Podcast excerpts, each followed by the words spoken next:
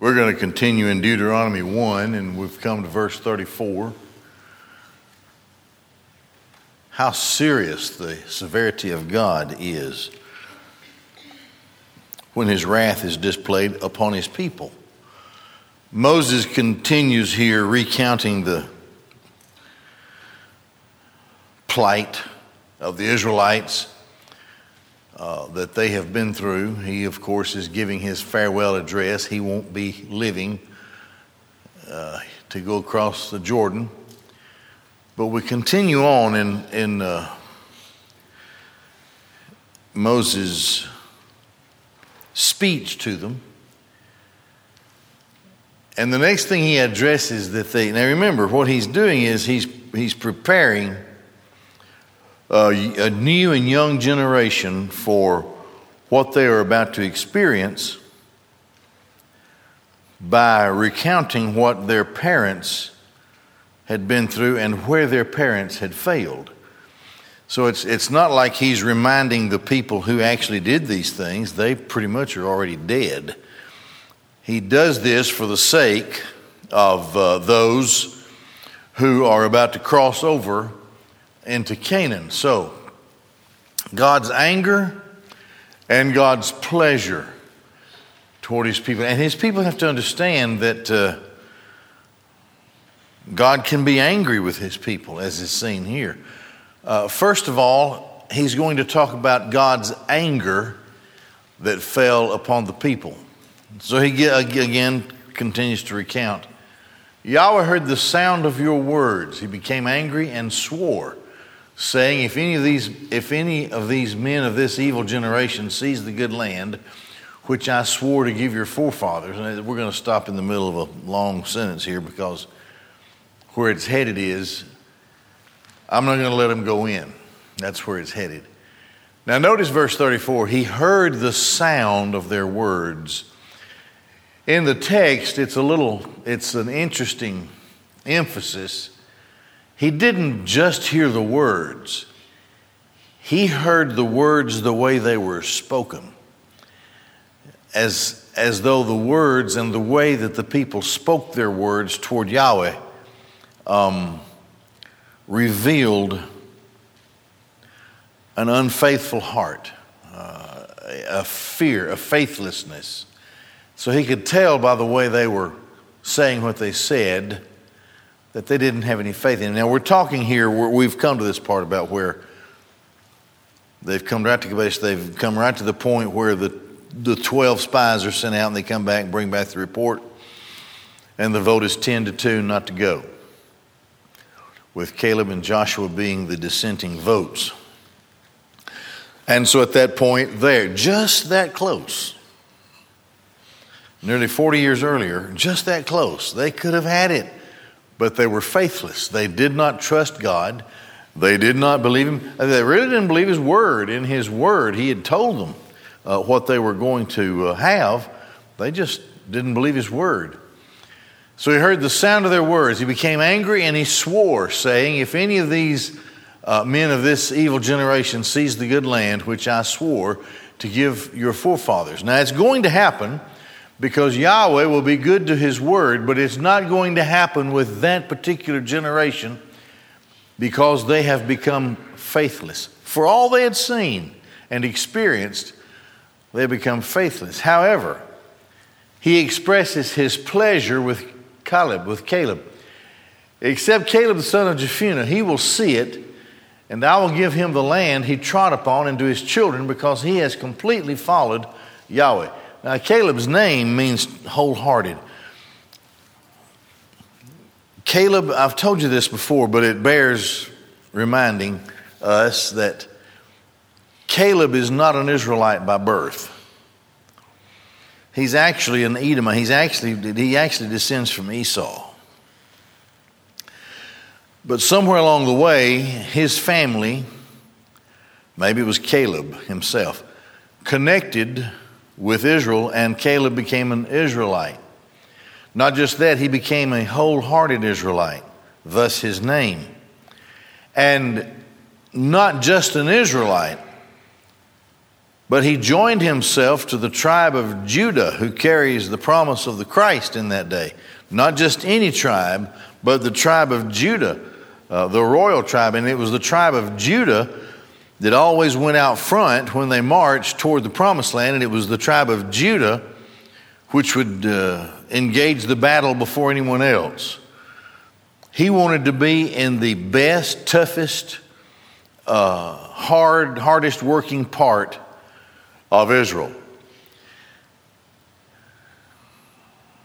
Sometimes people will be faithful to a point, and then they don't really want to, when it, when it becomes uncomfortable or whatever, they don't, want, they don't want to really continue doing something that uh, they had previously committed themselves to do uh, to the Lord. Caleb's not that way. As a matter of fact, this term to completely follow or to, to wholeheartedly follow, to be wholehearted, that term is listed several times in connection with his name. He wasn't, he wasn't a, his commitment wasn't halfway. He was absolutely and totally committed to Yahweh. And it didn't matter how bad things looked, if Yahweh's word was given to him regarding something, he, he was faithful. He was always faithful. Now, we learn in Joshua when they went over into the land, Caleb, when the spies went over into the land, Caleb admired uh, the land of the Agagites and uh, and the Anakim, not the Agagite, the the uh, Anakim, along with the Agagite. Anyway, it's a mountain. It was the plushest part when you first enter into Canaan. It was very productive. It was plush and green, and uh, it was well watered and well planted. But it was occupied by giants, and they had built walled cities. Not just those things, but if someone was going to fight them to displace them, he had to go uphill because it was on a mountainous area. So, to fight a war against giants who were already dug into a walled city and to go uphill to do it was a difficult task. But we, we learn in the book of Joshua that Caleb, when he said, This is nothing. Yahweh promised me this. This is the land Yahweh promised me, and I want that land. When they first went in and Joshua was giving the land out, he first asked Caleb, What land do you want? I want that land. That's the land that was promised to me when we were over here as spies, and I want that land. So, 80 year old Caleb in the book of Joshua had no problem conquering that high plateau, that high plain, that high place where the giants lived in walled cities. Now, let's go back here. Moses says, Caleb will see the land. And I will, to whom Yahweh said, I will give him the land he trod upon and to his children because he has completely followed Yahweh. He did not back down in any way. So there are great spiritual lessons here along the way.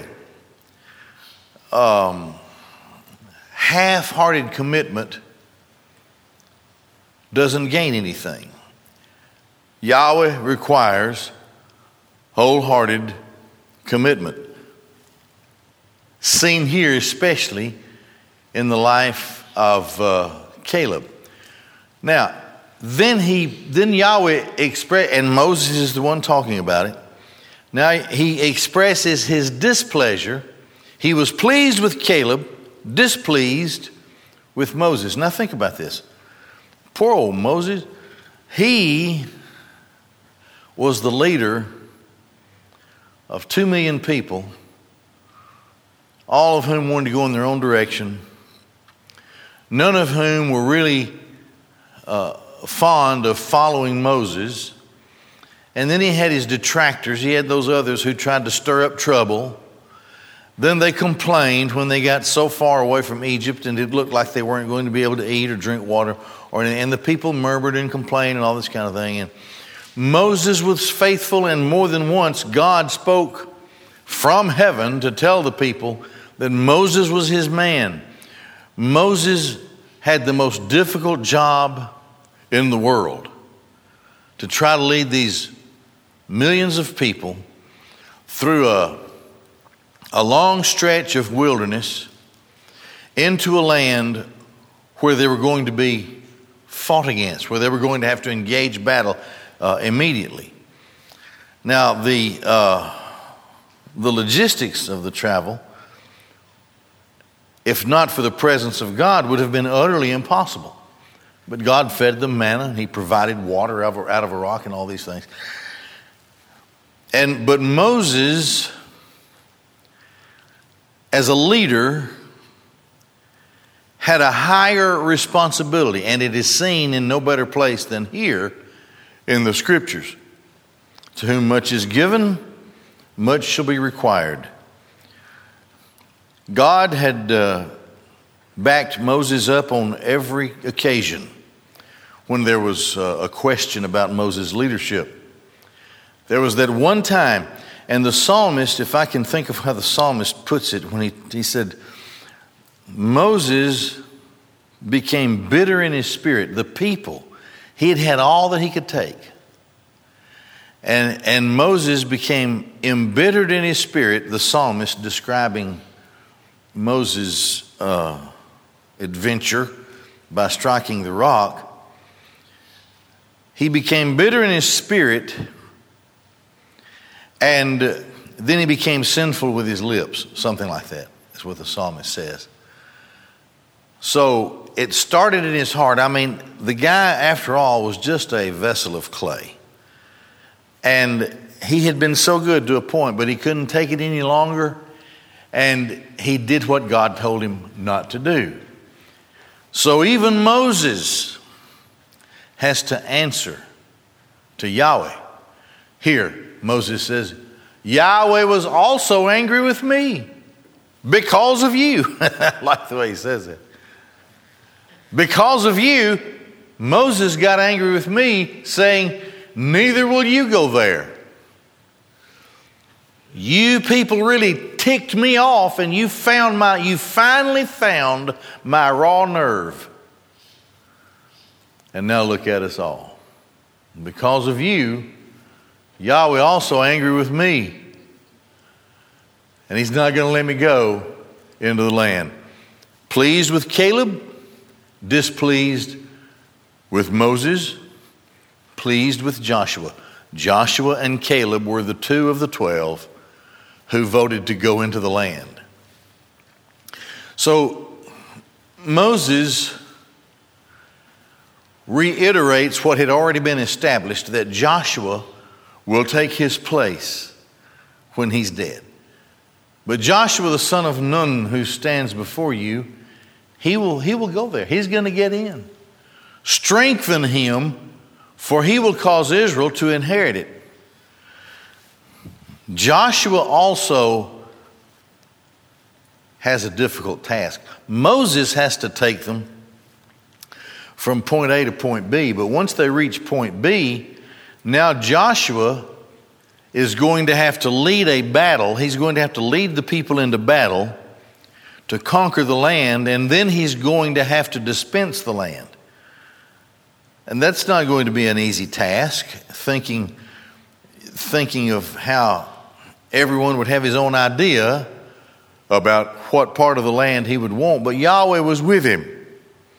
As a matter of fact, he says, he says to Joshua, Yahweh says, As I was with Moses, so I will be with you. So it comes to the point where people have to accept uh, the leadership of Joshua. Well, before that ever happens, here Moses is setting up the situation. Joshua is going to lead you there.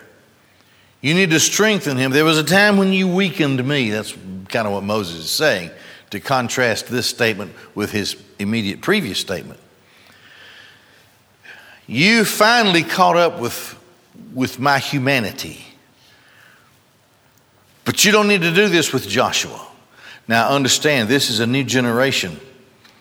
And among other things, Moses is teaching this generation about the failures of their fathers, the previous generation.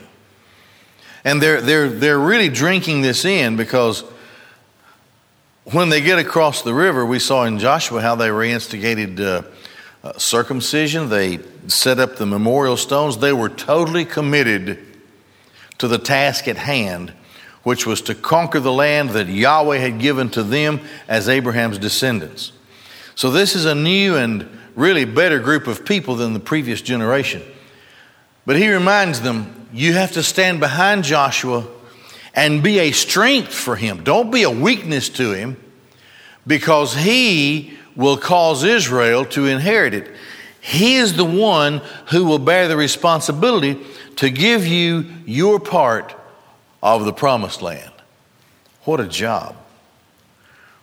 What a task to lead these people into battle, to take it over, to displace the enemy, and then to dole out the land of promise. Then Yahweh has pleasure. He's pleased with the innocent children, but he's not pleased with their parents. Now, this is an interesting part of this passage.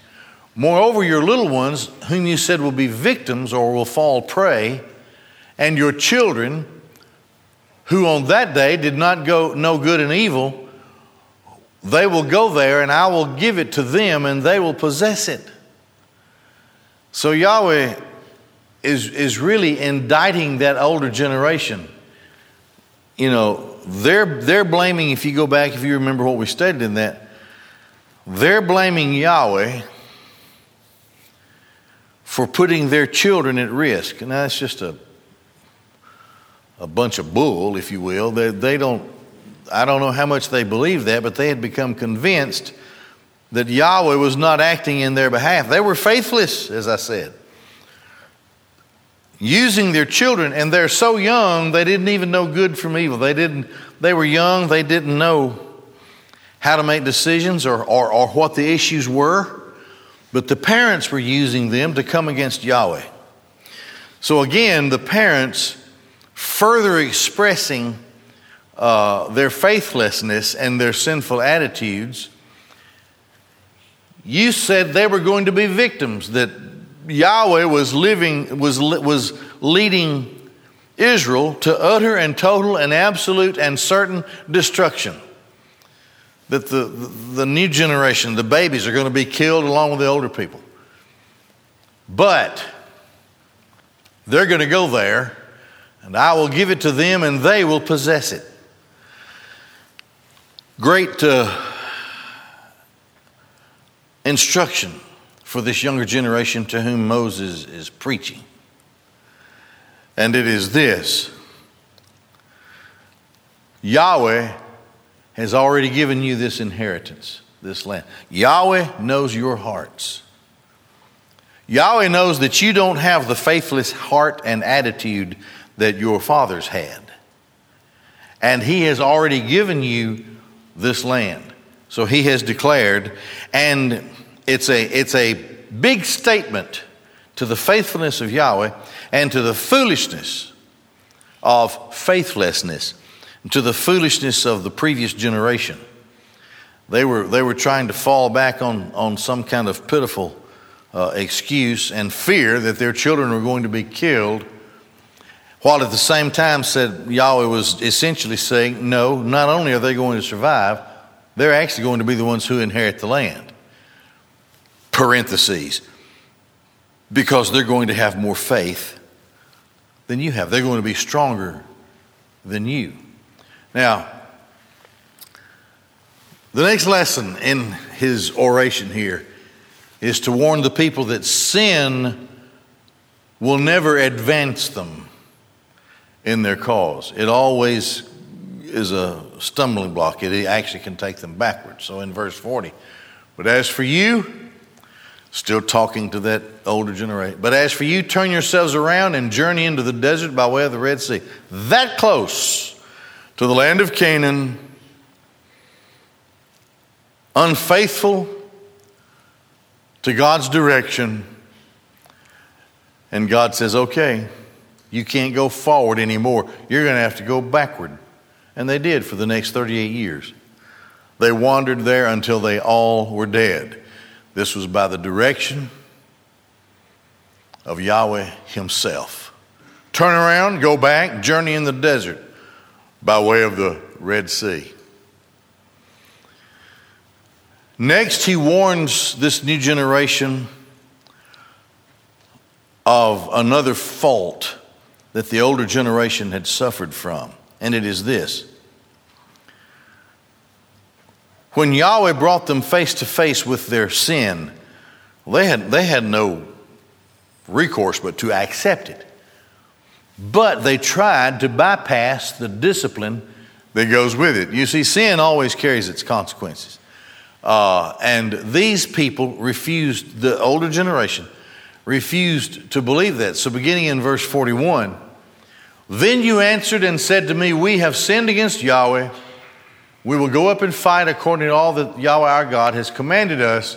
So, every one of you girded his weapons and you prepared yourselves to go up to the mountain. Now, so, previously, God was leading them into a battle which he would. Uh, in which he would guarantee their victory. They sinned against God. They're, they're confronted with their sin, the consequences of their sin, and so they say, Well, we've changed our minds. We're going to go and fight this battle. Well, it's too late. Uh, they're not the ones to fight this battle at this point in time. You prepared yourselves to go up to the mountain and fight. And Yahweh said to me, to Moses, Say to them, Neither will you go up to fight, for I'm not among you lest you be struck down before your enemies. Stand down. I'm not going to be with you. You try this, you're on your own, and you're going to be wiped out. You're going to be defeated. You'll be struck down before your enemies if you do this on your own. So I spoke to you, but you did not listen.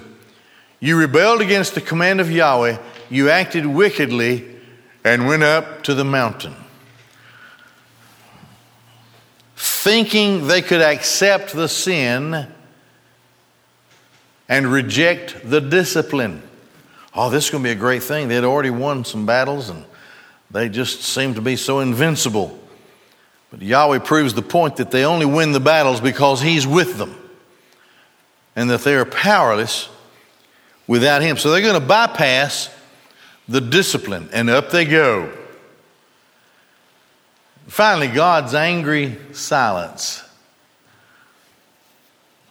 The Amorites dwelling in that mountain came out towards you and pursued you like bees and beat you down in Seir as far as Hormah. They lost the battle, they were humiliated. So you returned and wept before Yahweh. But Yahweh would not hear your voice, nor would he listen to you. You dwelled in Kadesh many days as the days that you dwelled. One of the awfulest things that I could think of is for those who are considered to be the people of God, having sinned against God and saying, okay, I accept it, I did it, and then arrogate themselves to a position where they say, but I'm still going to do this work for you, Yahweh. And Yahweh says, I'm not with you. You can't do that. And go ahead and do it anyway.